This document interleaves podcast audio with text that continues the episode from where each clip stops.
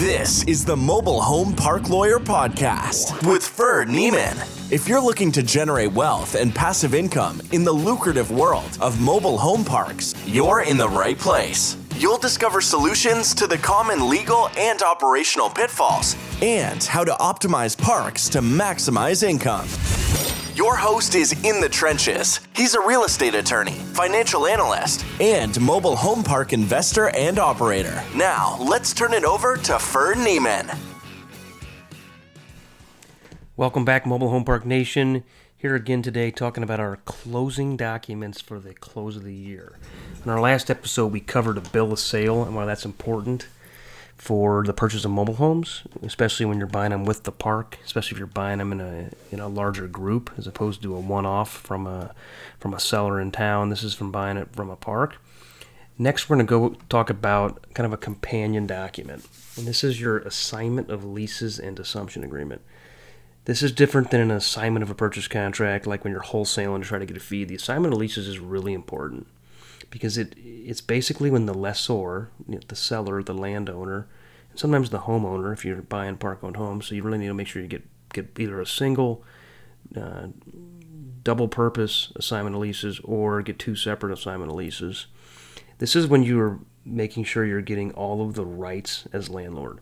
These are things like rights to back rent, rights to uh, possession of the homes or possessions of the land, rights to enforce the rules, you know, blah, blah, blah. Um, this is just really important. If you get a dispute, this is important for indemnification uh, provisions and purposes because there's a fixed date and time, typically simultaneous to closing, where if the previous guy didn't rent to somebody because they were white, black, or purple, I can say, look, that's not my problem. I didn't do that. I, this, this was two days before closing or three weeks before closing. Don't come after me. I can prove that I was not the lessor and this guy indemnified me. Go so go sue him. And really, it just also helps for tax purposes. If you're going to forgive back rent, it's going to help for eviction purposes. You have the rights of standing. And then also, you under the lease, you have ability to modify lease, let people out of leases early, enforce rules, fines, etc. So, assignment of leases is an important closing document. You got to make sure you have this. It's the, much of it is boilerplate. The beginning, it's the typical whereas clauses, the, the, the, name of the lessor, which in this document is typically called the assignor, the same the name of the assignee, the date. It's got the history of the real estate contract, the simultaneous asset purchase of the personal property, if there is any, which is the park-owned home bill of sale. You know, and then just the standard assignee wishes to assume the rights, title, interest, and obligations. Assignor wishes to transfer the same. Those are what are called the recitals. And then there's a formal formal phrase of acceptance and assumption of risk. But as the buyer, the less the new lessor in this document, the assignee, what you really want is the assignor to represent. And that's a big deal in real estate, representations and warranties. They want to represent and warrant that the lot leases listed on Exhibit B are the only ones. You want to make sure there's not any hidden leases. You, you want to make sure you have true and complete copies of the leases, if any, including all amendments, addendums, extensions, exhibits there too. There are no oral modifications, that the assignor has performed all obligations under the lease, that the assignor is not default on any of the leases, that there's currently no litigation pending related to them, that the assignor has not assigned its interest to another person or entity, that no person or entity has a right to use any portion of the real property for free or at a rental rate. Sometimes this kind of stuff, by the way, is accepted, and as long as you know, like I recently worked on a case where there was three or four siblings that owned this property together in an LLC, and the one brother had been living on the property and helping mom and dad run it for 50 years, and he was I don't know 75 years old, and it was a, it was a sticking point of the deal that he got to have a, what's called a life estate, which basically means he got to live there lot rent free until he died, and you know he could have lived for another 30 years, but realistically he probably won't live for 10 more years. So my client, who was the buyer, basically had to factor in okay if that's $300 times 12 months times 10 years okay that's 36000 bucks this guy going to live that long. And you need to take that into pricing consideration. I don't know if that's ever been a deal breaker you know for anybody but there's there is an economic impact to that kind of term. So in this case that provision that no one has free or discount rental rate that would not have been accurate. So they would have struck that in a red line. Um, and then really this next the next representation is that all performing all tenants are performing their lease obligations as required. Again, unless there's an exception. So we, we typically do is we ask for a certified rent roll every month of due diligence and at the day of closing. And that's used for prorations on the closing statement. And I'll go through closing statements here in a, another episode. But it's good for prorations, and it's it's also helpful. The certified rent roll allows you to track security deposits and the transfer of those, which also is included as part of the assignment of leases. And also, typically, the buyer, this is my bias, the buyer gets the rights to any back rent and future rent. Now, that's different, distinct if the for the month of closing. So, like right now, um, as I record this, is December 21. If I were to close today, if the seller has not collected December rent, we could do one to two things on the sign lease. The seller could get credit for December rent, in which case I get my last 10 days. But if the seller has not collected it, they're going to say, hey, if you if you later collect, I want to be reimbursed because they basically already gave me 10 days that, that that I was already paid for, and I would be getting I would be double dipping. So I got to pay them the 21 days worth. And the other way of doing it would just be to say, hey, the seller did not get the December rent, so they don't give me any of it. And now I got a receivable for the first 21 days and the last 10 days. As the buyer, I, I don't want to really unjustly enrich the seller for not doing their job of collecting rent. Now, if this was on the second, it's a little different. This is generally not the month of closing is generally not a big one to to fight over, um, because there's probably a pretty good expectation that it'll be collected if the history is good.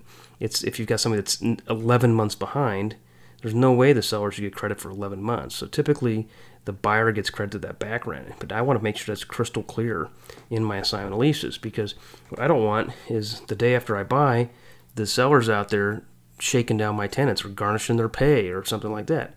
Realistically, they don't have a big stick because they can't take the home anymore. They can't evict them for possession but I don't want them shaking down my tenants. This is, typically this is not as big a deal in the mobile home park space because if they haven't paid, they're probably not going to pay back rent. And as, as, a buyer, you can maybe get them to just try to get current and start paying future rent. That usually works okay if you just say, "I'll forgive the five years." I've literally bought parks where there's five years of back rent, and say, "I'm not going to ever get the five years worth out of you." But I've had some people pay six months worth, and then I've had people just start getting caught up. So that's really important. Um, when I used to do retail, I had uh, I think it was CVS, man. They were behind like two and a half years on taxes somehow, and it was just the other landlord wasn't making them pay it. it was it was a substantial number, like fifty seven thousand dollars or something, and we didn't put up with that. We're just like, you need to pay us, or we're evicting you. And they're like, okay, fine, and they paid. But for a minute there, it's like, why the heck is this a problem? Are they going to go belly up? No, they they were just for being stubborn, so to speak. But in mobile, they had but they had the ability to pay. They just weren't. This wasn't their base rent. This was what's called triple nets, and this is their taxes, which I won't get into any more of a tangent than I already have. Um, not really a big deal in MHP, but you still want to get the back rent and future rents. This provi- this document also has a mutual indemnification provision that I mentioned. I'd like to be mutual. That generally makes the seller more comfortable, and it makes sense, right? Good for the goose, good for the gander. And um, you typically will also have an assign, a successors and assign provision, which basically says it inures to the benefit of the successors. I mean, if, if I die the day before closing or the day after closing, my entity or my successor in interest gets the benefit of this. Sometimes you have the standard uh, execution and counterparts, the cost of enforcement, jurisdiction, those kind of standard legalese phrases that nobody ever reads, let's be honest. And then you got your who's your signature blocks, assigner, assignee, your exhibit A with the legal description, your exhibit B, and that's where you list the actual lot leases. And typically it's the lot number, the resident name, the lot rent, the security deposit, if there's any back due balance. And then I typically put another little provision at the bottom that basically is a catch-all, like you know, assignor, the less so as lessor certifies the above rent will be accurate as the day of closing and the signor as lessor has not provided assignee with any written leases for the property. And that's the template I'm looking at, has not provided written leases, which was the case in one of these um, that I did recently. But if, if there are written, you wanted to say, assignor has provided all copies of written leases, and there are no others other than set forth above.